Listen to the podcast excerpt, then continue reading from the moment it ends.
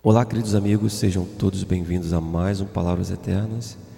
E hoje, com um texto da palavra de Deus em Juízes, capítulo 6, verso 12, que diz: Então o anjo do Senhor apareceu a Gideão e lhe disse: O Senhor está com você, poderoso guerreiro.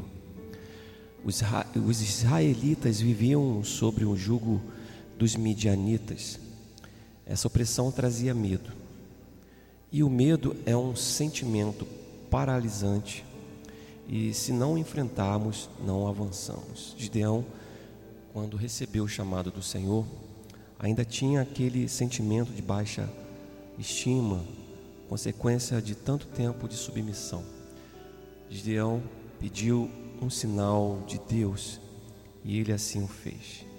Após perceber que se tratava de um chamado do próprio Senhor dos Exércitos, de nosso Deus, Gideão foi tomado por um sentimento de coragem e passou a agir realmente como servo de Deus Altíssimo. Através do chamado de Gideão, podemos perceber que até o menor da sua casa pode ser um poderoso guerreiro nas mãos de Deus. É Ele que capacita os seus servos.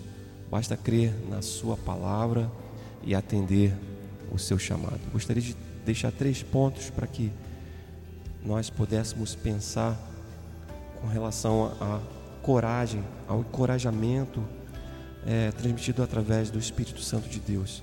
Primeiro, se Deus te chamou, Ele vai te capacitar. Segundo, não deixe que o medo te impeça de obedecer o chamado de Deus.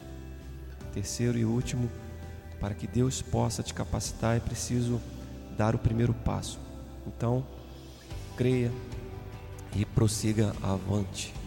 Que Deus te abençoe. Este foi mais um Palavras Eternas. Nos vemos na próxima.